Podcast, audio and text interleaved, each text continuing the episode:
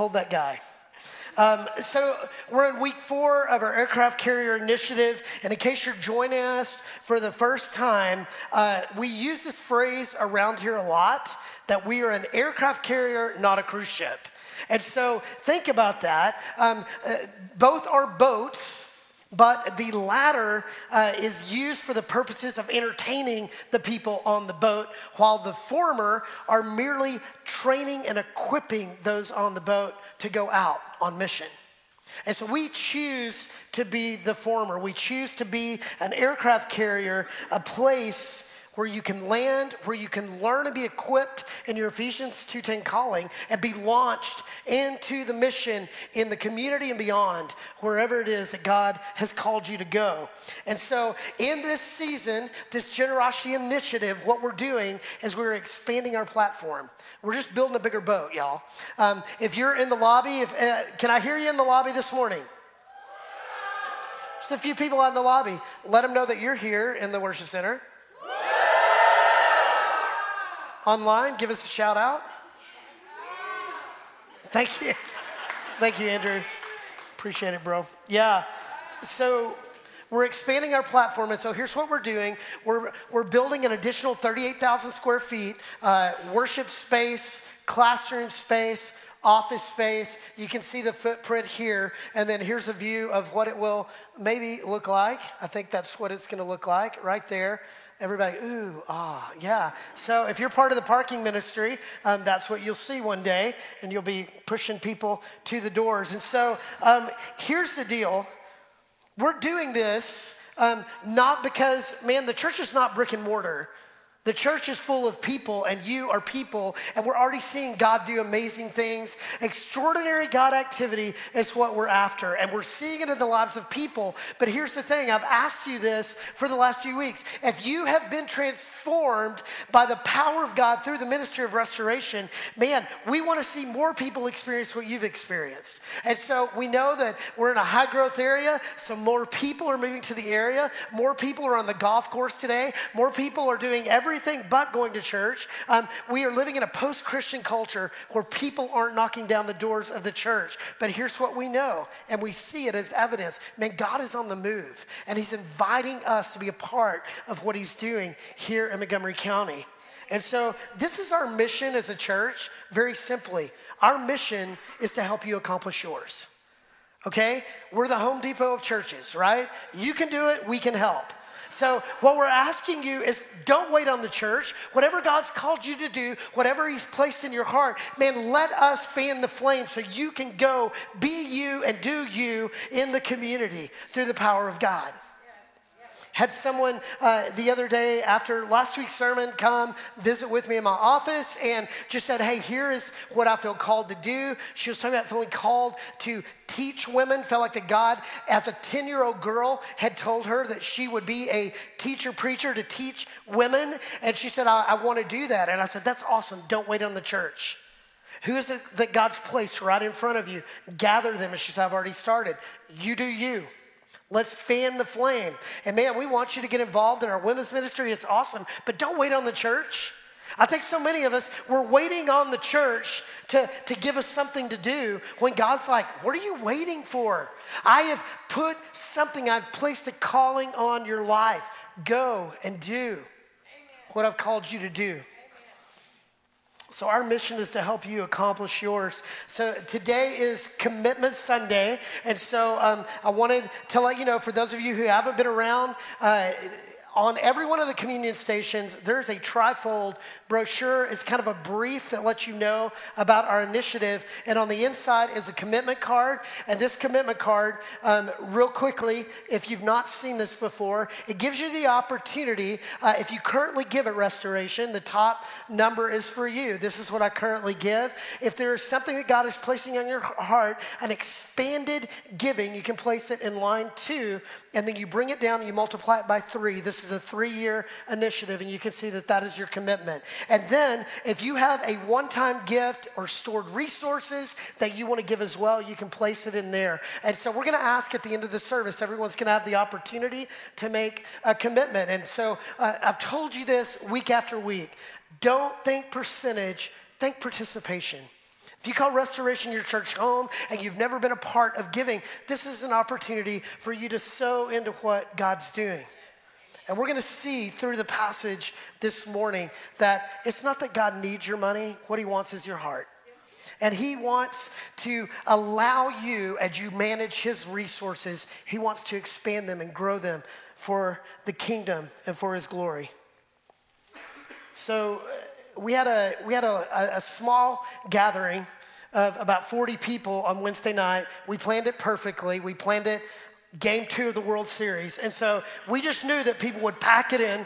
And uh, we, had, we, had, we had a full house of 40 people and uh, some key volunteers, strategic volunteers. And I, I, just want you to know that we're just off to an incredible start. Out of those uh, commitments that were made uh, just the other night, out of 40 people, we've already uh, have committed $1.4 million above and beyond our regular giving. Um, and so that is incredible. So you put that with, if we are averaging around $3 million a year, that puts us at about $10.5 million over the next three years, which means we're halfway to our goal of $21 million. That's extraordinary God activity, y'all. So if you're here for the first time and you're like, oh no, I showed up on the wrong day, um, it's okay. Just enjoy what's going on and we'll get through this together. Um, here's what I want to say to you, man. We started in a home in Wood Forest in 2014. And like I told you last week, I was a reluctant pastor. I'm a less reluctant pastor today. Um, but man, look at what God has done. We have blossomed into a force for the kingdom of God in Montgomery County. Uh, but let me be clear this current season is not because of anything other than the power of God. This is the power of God at work. He plants, He waters, He grows, He harvests. Yes. You know what we bring to the table? Our yes. That's all we bring to the table. And so, with that in mind, I want to quickly look at this parable today uh, that Jesus told in Matthew 25. If you have your Bibles, turn to Matthew chapter 25. We call it the parable of the talents. And it naturally parallels where we've been over the last few weeks. If you remember, two weeks ago, we talked about Peter in Matthew chapter 14, the night that the storm comes up and, and Jesus comes walking out to the disciples on the water. And remember, Peter took that step of faith, he took a risk. He stepped out of the boat and he did something that only Jesus has done. He walked on the water. And so, this incredible moment of risk and reward. Then, remember, we saw last week in the life of Nehemiah. Remember, Nehemiah heard a story about the, the wall of Jerusalem being broken and burned and in ruin. And what happened? It says that he wept that he had this passion. He prayed, he fasted, he begged God. He had a holy discontent in his life that something needed to change. And remember, when he opened up his eyes after praying, God showed him that he was in the perfect place at the perfect time. Remember, he was a cupbearer of the king. And, and, and, remember, we said that when you start uh, wanting to do ministry, immediately it's like quit your job, move to Africa. Start there, right? Every good thing starts in Africa. When in reality, man, God has placed you where he's placed you for his purpose, for his glory. So, right where you are, when you develop a holy discontent and you begin to pray and weep and fast for, for what only God can do in your life, I promise you, open your eyes and he'll show you He's placed you right where you are for a reason. And remember, he was right there next to the king. What did he give Nehemiah? He gave him safe passage to go back to Jerusalem. He gave him all the supplies. He even sent an army with him. And then when he got there, he had all the people he needed to accomplish rebuilding the wall with no technology in 52 days. God's will, God's bill, right? What God wants to happen he bursts it in your life and then He gives you every resource to accomplish it.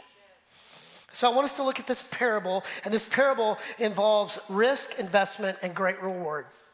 Matthew chapter 25, um, I want to read through it and then just point out a few things, okay?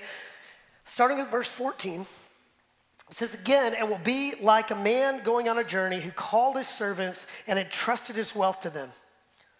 To the one, he gave five bags of gold, to another, two bags, and to another, one bag, each according to his ability. Then he went on his journey.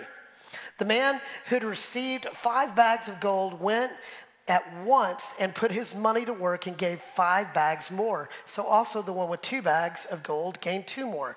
But the man who had received one bag went off, dug a hole in the ground, and hid his master's money. After a long time, the master of those servants returned and settled accounts with them. The man who had received five bags of gold brought the other five. Master, he said, You entrusted me with five bags of gold. See, I've gained five more. His master replied, Well done, good and faithful servant. You have been faithful with a few things. I will put you in charge of many things. Come and share your master's happiness. The man with two bags of gold also came, Master, you entrusted me with two bags of gold. See, I've gained two more. He said, Well done, good and faithful servant. You have been faithful with a few things. I will put you in charge of many things. Come share your master's happiness. Then the man who had received one bag of gold came. Master, he said, I knew that you were a hard man, harvesting where you have not sown and gathering where you have not scattered seed. So I was afraid and went out and hid the gold in the ground. See, here's what belongs to you. Master replied, You wicked, lazy servant. So you knew that I harvest where I have not sown and gather where I have not scattered seed? Well, then you should have put my money on deposit with bankers so that when I returned, I would have received it back with interest.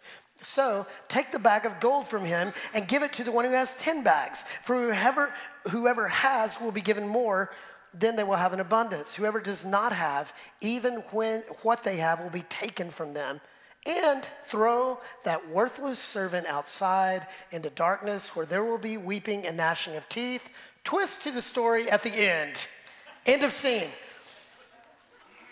So we see this story, and it's clearly a story about stewardship of resources. It ends poorly for the last guy, by the way. And so I want us to unpack it and see what Jesus is really trying to communicate. And so here's the context.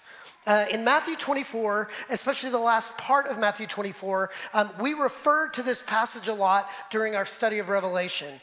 Does everybody remember the two years we spent in Revelation last year? Um, so, uh, walking through the book of Revelation, we were constantly looking back at the words of Jesus in Matthew 24 as he was talking about the end times. And so, as you read through the last part of 24, he's talking about uh, the end times when he is coming back. At the end of 24, he says, Hey, listen, I'm coming like a thief in the night. Nobody's going to know when I'm coming. That's where he talks about, you know, two men will be walking up a hill.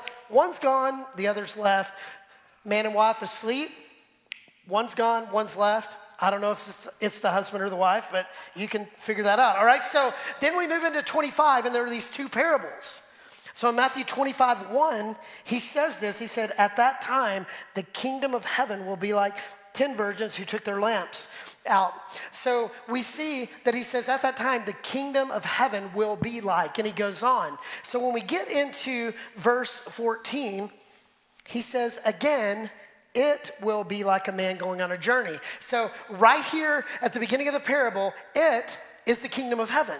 So, he's describing what it is like to live in the kingdom of heaven, meaning this there are kingdom principles that, as followers of Jesus, we're called to live by. And so, what he's doing is he's laying out for the disciples and for you and me, he's laying out these kingdom principles that we are called to live by. And so, he starts and says, The kingdom of heaven, uh, it is like this. And what is it like? He says, It's like a man going out on a journey who called his servants and entrusted his wealth to them. So the man going out on a journey is Jesus. So this is Jesus again telling his disciples he's about to leave. So if you read the Gospels, it's really kind of funny how clueless the disciples are. So he he talks all the time about, hey, I'm gonna die, I'm gonna be in the grave for three days, and then I'm gonna rise again.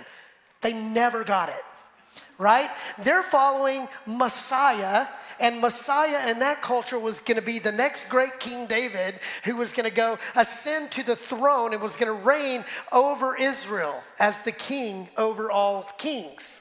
So when they are following Jesus, he's doing all these miracles, but they literally think they're going to storm the castle with him. That they're going to overthrow the government, they're going to overthrow Rome, and they're going to reign and restore Jerusalem to its former greatness. So that's what the disciples, when they drop their rods, and says, Hey, I'm going to follow you, that's what they think they're signing up for. And Jesus constantly says, Hey, by the way, it's not what you think it is, I'm gonna die. And they're like, uh, yeah, cool. When are we storming the castle? Right? They, they didn't get it. And so here, um, he's describing to them that the master is leaving and going on a journey. So he's saying that Jesus, he's the man on the journey here, and the disciples, which includes you and me today, are the servants. And Jesus says that the master entrusted his servants with, with wealth. So I want you to think about this. If you look in the Gospel of John, um, around chapter 13 through 18, it's known as the Upper Room Discourse. And Jesus is having a last meal with his disciples. He washes their feet.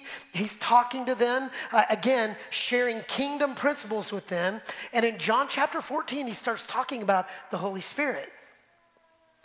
And he, he talks about this helper that's going to come, that he's going to reveal all things to you. He's going to remind you of everything that I've told you. And look at what he says in John 14, 12. He says, Very truly, I tell you, whoever believes in me will do the works that I have been doing, and they will do even greater things than these, because I'm going to the Father. What? So think about that. Think about your life.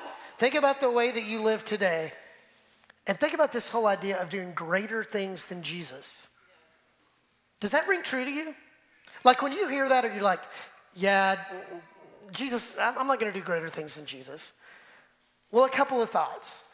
Number one, what he's saying is listen, you're going to do the things that I am currently doing, and then in magnitude, it will be greater than me. Why? Because I'm a guy, and now you are 12 guys, and now look at what has happened over a couple of thousand years. You're sitting in this room today because of the words that Jesus spoke over his disciples, because the Holy Spirit came, they were changed, and then this holy virus spread all over the planet, and we're recipients of that today. So you're a part of the greater things. And now you get to be a part of spreading the greater things now into the next generation. How cool is that? That we're a part of what Jesus was talking about. And so um, this is this whole idea of teaching, empowering, and trusting them with much greater things. So look at verse 15. To the one, he gave five bags of gold, to another, two bags of gold, to another one bag, each according to his ability. Then he went on a journey. So the, the NIV uses the term bags of gold. Other translation use the word talent. So let's explain what that is, because that seems to mean two different things, right? What does a bag of gold mean? A bag of gold, all right? So if I hand you a bag of gold and you open it up and you see gold, you're like, oh, look, I have a bag of gold, right? And what else do you do? You say, I'm very wealthy now because I have a bag of gold. And you get online and you're like, what is the price of gold? Oh my gosh, I have a bag of gold. So the word talent, contextually, what they would uh, have understood it to mean in this culture would be the equivalent of 20 years of a day's wage. So one talent would, would be the equivalent of 20 years of a day's wage. How much is that? That's a lot. That's, that's for most of us, it's half a career, right? So think about that. That to the first guy, he gave five talents or five bags of gold. How many years is that? Do the math. A hundy, right? That's a hundred. So that's more money than you could ever spend in your lifetime, basically, right? It's like saying, here's a million dollars. So somebody hands you five bags of gold. Here, Josh, here's a million dollars, right? If, if you come to me this morning and you hand me five bags of gold, I will likely not finish the message. I will go, I will charter a plane to Minnesota, and I'll be on the 50 yard line tonight for Cowboys Vikings, okay? So I'm just keeping it real. That's probably what's happening. You're like, where'd Greg go? And I'm like, where did who go? You know, and I'm out. All right? So, bags of gold. So, think about this five talents, other two talents, which would be 40 years' wages. That's a career worth of earnings that he hands to him. And to the other one talent. It's about 20 years. That's still a lot of money, right? And he hands us this money, but he says, according to each one's abilities. Okay, so what does that mean? Well, there's got to be a picture of faithfulness in there, right? There's got to be something that made him say, you know what? You get five, you get two, you get one. For a lot of us, when we hear that, we're like, oh, okay, so God plays favorites. Immediately, we're like, why do I only get one? And my question is, why do you think you deserve one? Right? I think for a lot of us, we, we listen to this story, we immediately put ourselves in the story, and we start thinking about our lives saying, well, I'd be the one that gets five, right? I deserve five. Well, so let me just clear it up for you real quick in case it's not clear. You deserve nothing. God owes you nothing. So everything He gives, He gives on loan. So whether you get five or one, you know what your response is? Thank you. The heresy of the prosperity gospel is this I give and now God owes me, right? I mean, you think about it. We, we hear people say, man, if you will just give. I, I, grew up in the Dallas area, and there was a televangelist that would invite people to give a $1,000 vow of faith. You give a $1,000 vow of faith, and God will bless you. And so I'm in college at the time, so I called in one time and said, Hey, I'm making a $1,000 vow of faith, but I'm going to give it to my local church. And they were trying to talk me out of it. Well, no, no, no, no, no. Um, don't you want to sow into the ministry that, that told you to give that $1,000 vow of faith? Nope. I think they hung up on me. But uh, uh, here, here's the point. For a lot of us, we think, uh, we buy into the lie that I give so God will bless me. Right? I give, now you owe me something. Know this God owes you nothing. The second thought is this we hear that it was according to each one's abilities. How many of you, if you're being honest, um, you either think about somebody in the room or somebody that you know and you wish you had their gift? You wish you had their resources. You wish in some ways you were them. And so, by comparison, you're like, man, I don't have the same gift that they have, or I don't have the same skill set that they have, or I don't have the same financial means that they have. I mean, I've thought so many times, God, make me rich and watch what I'll do, right? I will be the most generous person on the earth.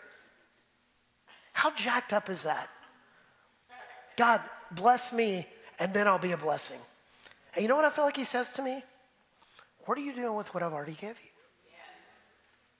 How are you being a blessing right where you are? With, with, with your financial resources, with your Ephesians 2.10 calling, how are you living in such a way that transforms the world right where you are?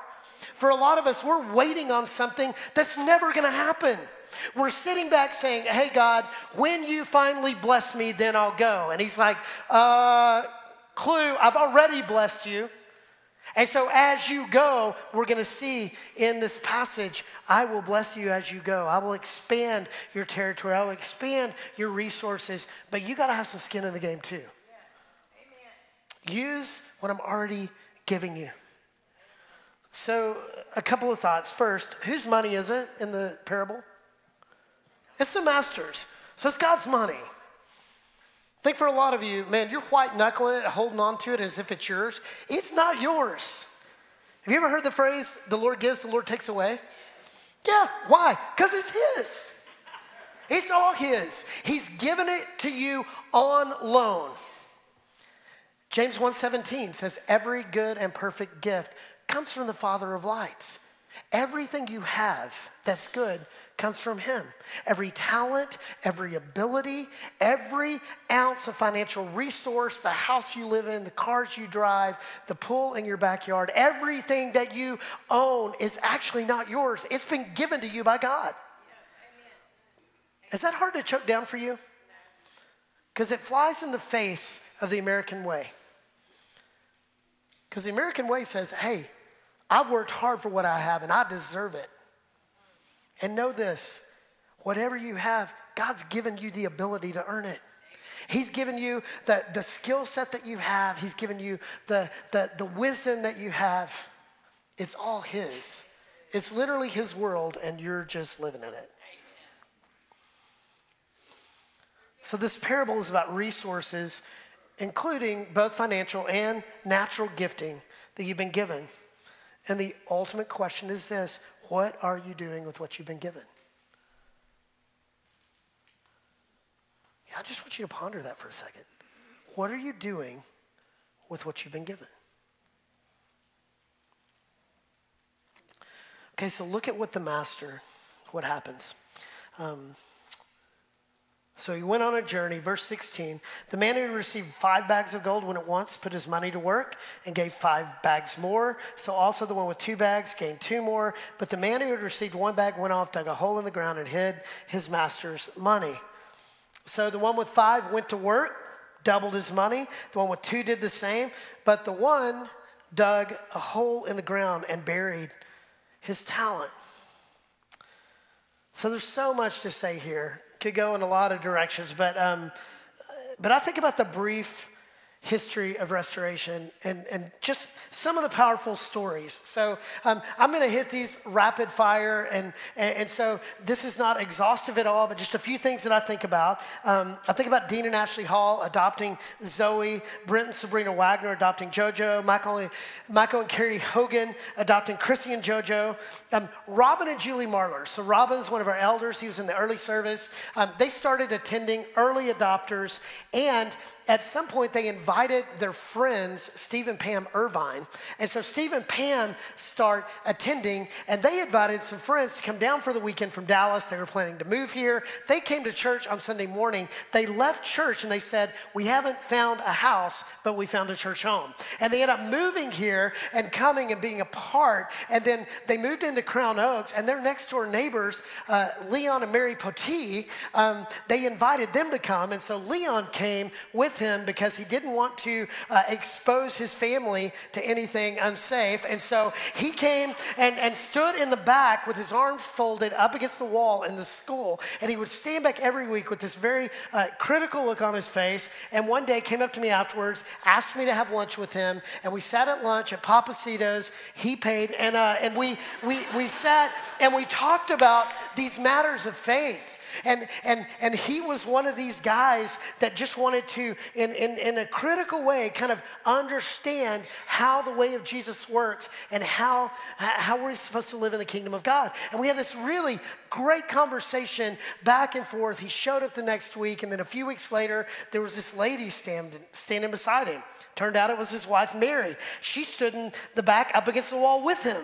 And for several weeks, they're standing up against the wall. Then they moved and they sat on the back row and they slowly moved up to at one point, every week, they're sitting on the front row. Both of them were baptized, their entire families in the kingdom now. And it started because Robin and Julie invited Steve and Pam. How cool is that? Shannon Batlack, Will Blair, Faith Pittman, Daniel and Amy Bermudez, so many other adults who have trusted Christ and have walked into the kingdom through the ministry of restoration. I tell you that because of this. Um, by the time you turn 18, the, the percentage of adults that trust Christ after the age 18 just goes down exponentially right? Because it just becomes so much harder because rational thought takes over and you rationalize where you are and how much it's going to cost you. Because the older you get, your faith gets more expensive, right? And, and, and, so, so at the end of the day, a very low percentage of adults actually trust, trust Christ. We have seen crazy things happen, and so many adults that have trusted Christ and been baptized here. It's incredible. Uh, John and Tracy Rizzo, who really cashed it all in, they risked all to move to Houston from New York to work with Core Love. And when you hear their story and you see the product of their life, John's one of our elders. It's just incredible to hear their story of faith. Uh, Wes and Candace Lambard, Jeremy and Sarah Gonski, Joe and Alicia Carter, who started Love Coffee for mission. And so every time you buy a cup of coffee, the goal is that 50% of all the net profits go to, to uh, helping pour into Core Love to accomplish mission in Haiti. Um, Todd Ware, who brings the kingdom through barbecue.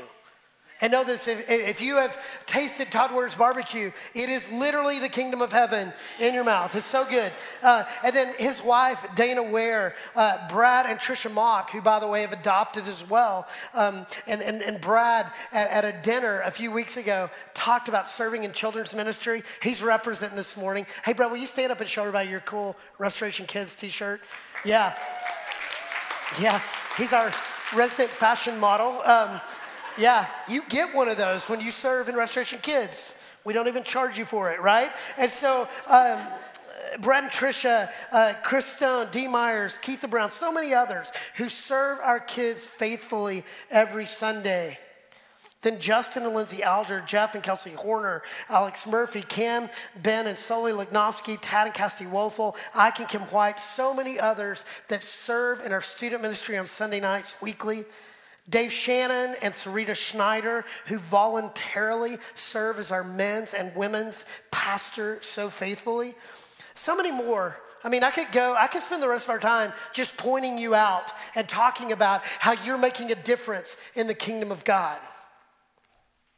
These are just a few of the many who are putting their talents to work, are risking and are seeing God do incredible things. And I'll, I'll guarantee you, you sit with Dave Shannon and you ask him what it's meant to him to use his Ephesians 2:10 calling. And he'll tell you story after story, and he'll start tearing up. He's a bigger baby than I am. He'll start tearing up as he's telling stories about grown men who are brought to tears because Jesus has made a difference in their lives. Verse 19. After a long time, the master of those servants returned and settled accounts with them. The man who received five bags of gold brought the other five. Master, he said, you have entrusted me with five bags of gold. See, I've gained five more. His master replied, Well done, good and faithful servant. You've been faithful with many things. I'll put you in charge of many things. Come and share your master's happiness. The same happens with the guy with two bags of gold. He says the exact same thing to him. I will put you in charge of many things. Come and share in your master's happiness. So uh, the first two, the one who had been given five doubles his money. The one who had been given two doubles his money. And when returned, what did the master say? Well done. Well done, good and faithful servant. And then he says, You've been faithful with a little, I'm going to give you a lot. So, a couple of thoughts. How much do you love it when someone says, I'm proud of you? And some of you need to hear that today. God is proud of you. He's not ashamed of you. He's not mad at you. God is crazy about you. He loves you. God is so proud of you. When you walk in faithfulness, just know you don't have to earn His love. He loves you, and a little bit goes a long way. I love, it's interesting that he says, hey, what you've done with a little, I'm going to trust you with a lot. Again, I put a million dollars in front of you. Is that a little or a lot? Yeah, to us, that's a lot. To us, that's a retirement plan, right? We're like, oh my gosh, thank you. Even, even if it's just, you know, what, 20 years wage. Hey, I'm giving you 20 years. Well, that means I'm done, right? I'm an older guy, so I'm like, oh, I'm finished out. Peace. But think about it. What we think is a lot, God says is just a little. For a lot of you, whether it be financial or the thing that God has called you to do. So many times we we give a little and expect a lot from God, and God's like, "What you're doing is nothing compared to what I want to do." That heaven is full of prayers, answered prayers that we never bothered to ask. There's so much more that God wants to do, and He's like, "Listen." Thank you. When you're faithful with a little, I'll give you a lot. The faith to move, a mu- the faith uh, of a mustard seed moves a mountain. You've been faithful with a little. I'm going to give you a lot. Is that hard for you to realize? That the thing that you sacrifice is actually nothing to God. Why? Because Psalm 50, 10, 50, 10 says he owns the cattle on a thousand hills. That means he's got it covered, y'all. It's not like he needs your money. No, he's a good master who hands it to you and says, hey, listen, I'm entrusting you with this. What does entrust mean? I trust you. I'm going to allow you to steward this for my purposes, for my glory. Isn't it interesting that he gave them no instruction when he handed them the bags of gold? He just leaves. They could have been like the prodigal, son who just blown it all on loose living, whatever that means, right? They could have gone and bought a yacht, lived it up, and then the master gets back and they're like, oh, that's probably our story, right? If we're being honest. We'll be out on Lake Conroe trolling in our yacht. Woo! Yet he gave them no instruction. They were just faithful. They were faithful to do something with it. That tells me a little bit about their view of the master. They loved the master and they trusted the master. And they wanted to please the master. And so when he gave them a little, they took it seriously. And the reward was great, right? Well done. I'm expanding your influence. But again, think about it. He told them nothing. They weren't doing it in order to get a reward, they were doing it just because that's what they thought they were supposed to do. And his response was, I'm expanding your influence, not because I owe you, but because I'm proud of you. So, what did he say to the other guy? Then the man who had received one bag of gold came. Master, he said, I knew that you were a hard man, harvesting where you've not sown, gathering where you have not scattered seed. So I was afraid and went out and hid your gold in the ground. See, here is what belonged to you. So think about this on the surface. He handed him back what he had given him. That seems benign, right? At least he gave him back what he had given him. But what did he do? He operated out of fear. Fear was the motivator of his decision making. Um, I, I, was in a couple of different uh, counseling appointments this week, and this came out of me. It's not something that I, I, I, knew, but I guess I knew it because I repeated it a couple of times. But know this anytime that fear enters your decision making, you're in trouble. Because what does fear lead to? It leads to irrational thought, which causes us to make irrational decisions. And so when fear enters the equation, man, all bets are off. And so, if you tend to operate out of fear, if fear is the number one motivator in your life, in the areas of your life, including your finances, then you are in a tough spot. Because if fear is your motivator, then you are prone to irrational thoughts. And what do fearful people do? They hold on tight. That's what the 11 guys in the boat did in Matthew 14, right? They were hugging the side of that boat in the middle of the storm. And he says, I was afraid, and so I buried it in the ground. But what did he say before that? He completely blamed and misunderstood the master's heart. He said, Hey, listen, I know you're a hard man. You're a hard man to please. And you're, you're out there making money off of things that, you know, you're, you're, you're harvesting where you haven't sown. You're, you're gathering where you haven't scattered seed. I knew you were a hard man, so I just hid it in the ground because I knew that when you returned, I needed to give you back what you gave me. He misunderstood God. Maybe you find yourself right here in the story. Maybe you've misunderstood God. Maybe you've misunderstood his heart. Maybe, uh, if you're honest, you're operating from a place of fear and protectiveness. Maybe it's a fear of loss. Maybe it's a fear because you've been hurt by people. Maybe it's fear because you've been hurt by the church. But that fear has become uh, the lens by which you view the world. And know this as soon as fear enters the picture, all bets are off. Whatever the case, operating from a place of fear is a recipe for failure in the kingdom of God. It's the opposite of a kingdom principle. It's moving from fear to faith. And so, um, look at what the master says. His master replied, You wicked, lazy servant. So you knew that I harvest where I have not sown and gather where I have not scattered seed? Well, then you should have put my money on deposit with the bankers so that when I returned, I would have received it back with interest. So here's where we can get confused.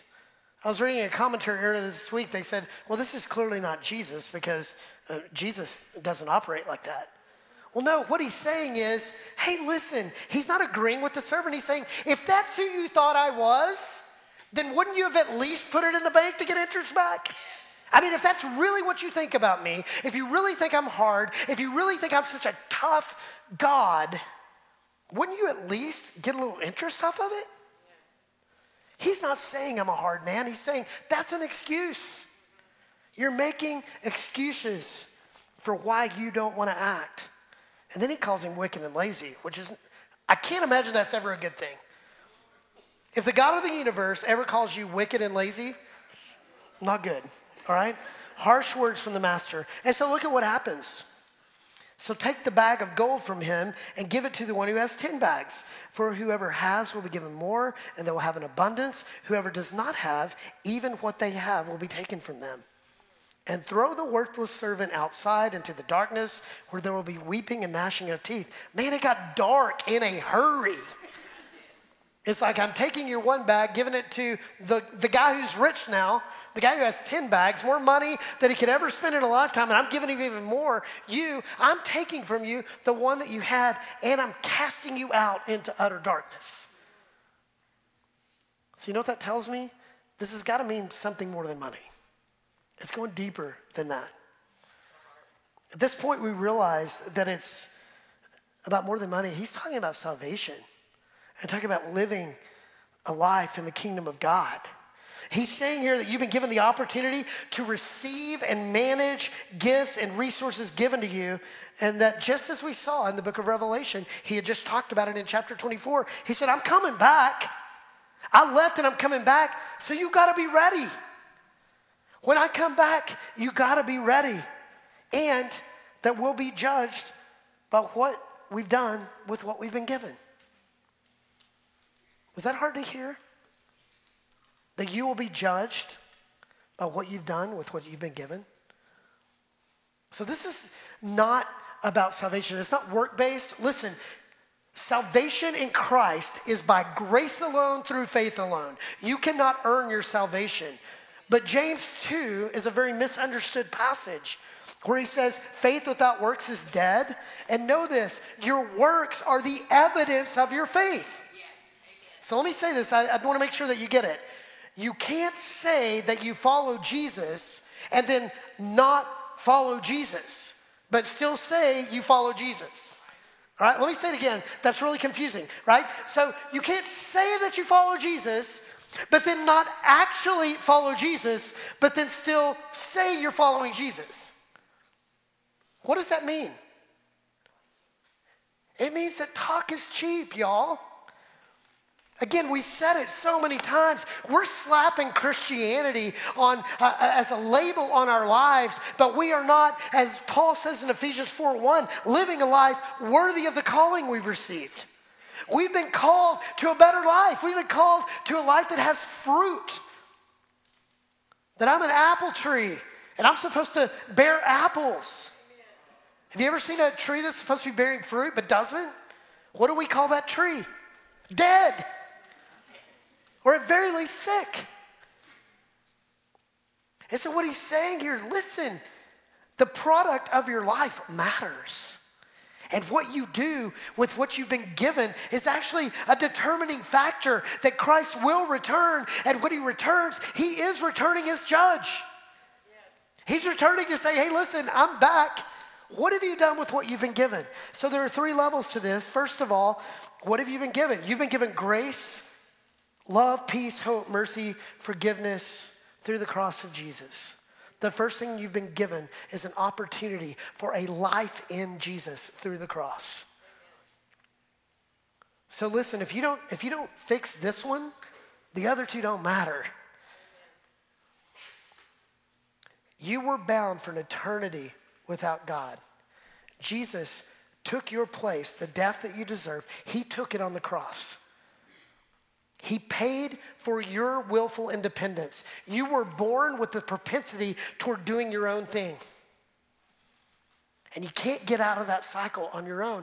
You can't fix yourself. And Jesus said, You can't fix yourself. And so I'm going to take your place. Romans, or uh, rather Hebrews 9.22, without the shedding of blood, there can be no forgiveness for sin. Amen. Somebody's got to die for your sin, either you or Jesus. Here's the beautiful thing you get to choose. And so that's the very first thing. By receiving that, you get to be called, John 1.12, a child of God.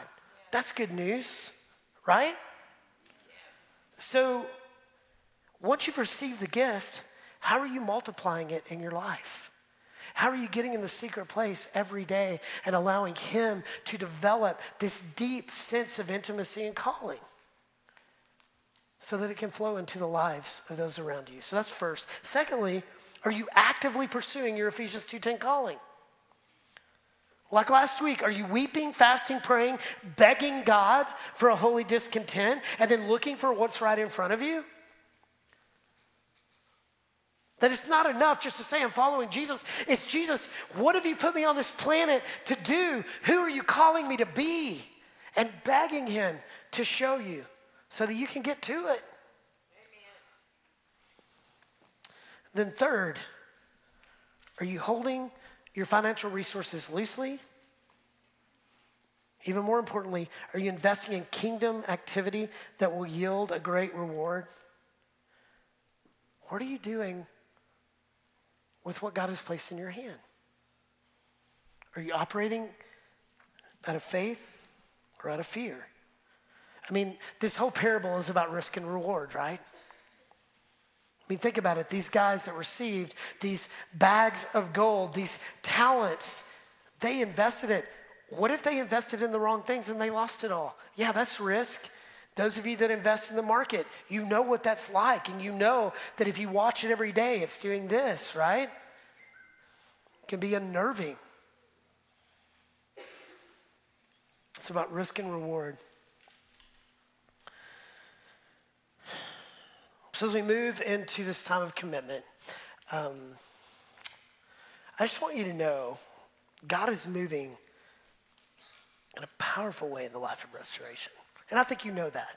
I think you sense it when you walk in the room on Sunday morning. Most Sunday mornings when I walk in this room, man, the hairs on my arms stand up just because I feel the sense of the presence of God. I hope that you feel it when you're here. I hope that you feel challenged. I hope some weeks, most weeks, your heart is beating fast, um, not out of condemnation, but out of conviction that the Spirit is saying, hey, this is your next step. He's moving in a powerful way. I mean, we've had almost 200 people baptized in 2021 alone.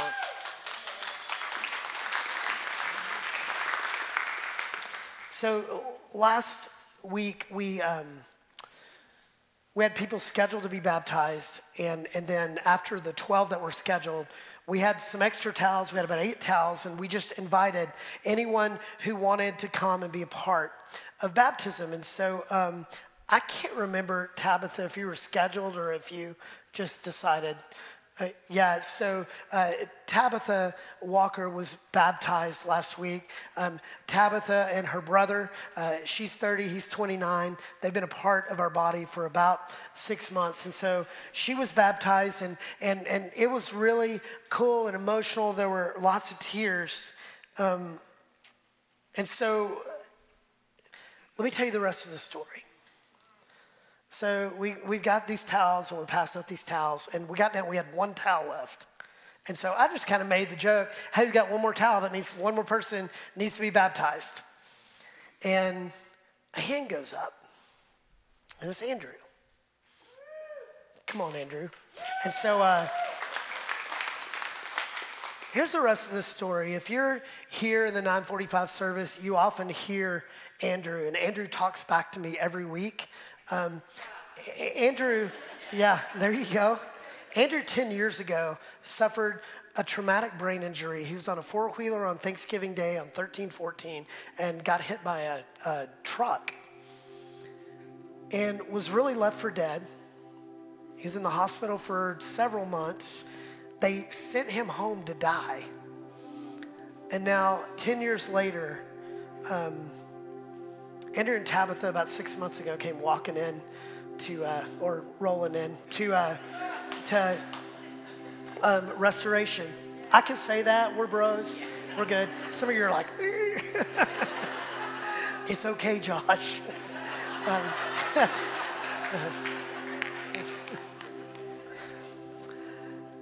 so they come in, and Brian Jenkins was preaching that day. And after the service, um, Brian just felt moved and actually chased them down in the parking lot to pray over Andrew. And I think that was really the moment when they were kind of like, man, we need to be here. And so they've been here for about six months. Um, Tabitha, through a series of events, became Andrew's legal guardian. And so for the last 10 years, she's been caring for her brother. In recent months, one of the things that Andrew has told her that he wanted to be baptized. And so when he raised his hand to come and be baptized, um, he starts coming down, and I'm like, uh, how's this going to work?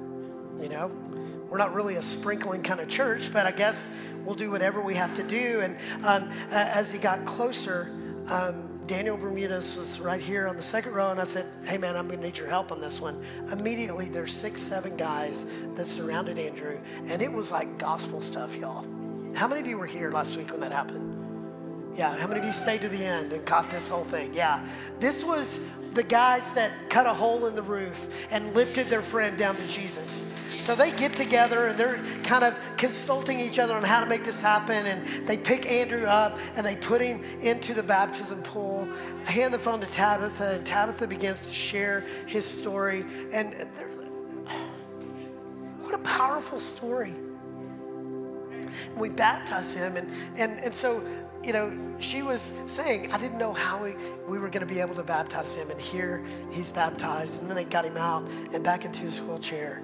And uh, here's the thing, man, I loved that for Andrew, but I was more watching Tabitha because here's what I thought what God had given her, what was in her hand, was to care for her brother for the last decade. So think about that day in and day out for the last decade. This, this girl in her 20s is caring for her brother. And here's what I want to say to you, Tabitha. I believe in that moment that it was like when Jesus was baptized, that the Spirit fell in the form of a dove and said, Hey, this is my beloved. I'm well pleased with you. I'm well pleased with you.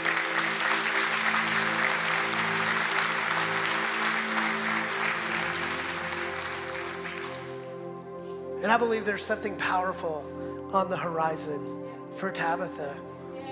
Not because of her, but because she's saying yes to what's right in front of her. She's being faithful with what little she has. And now God is going to use it to do big things in her and through her. So, what about you? What about you? What are you doing with what God's given you?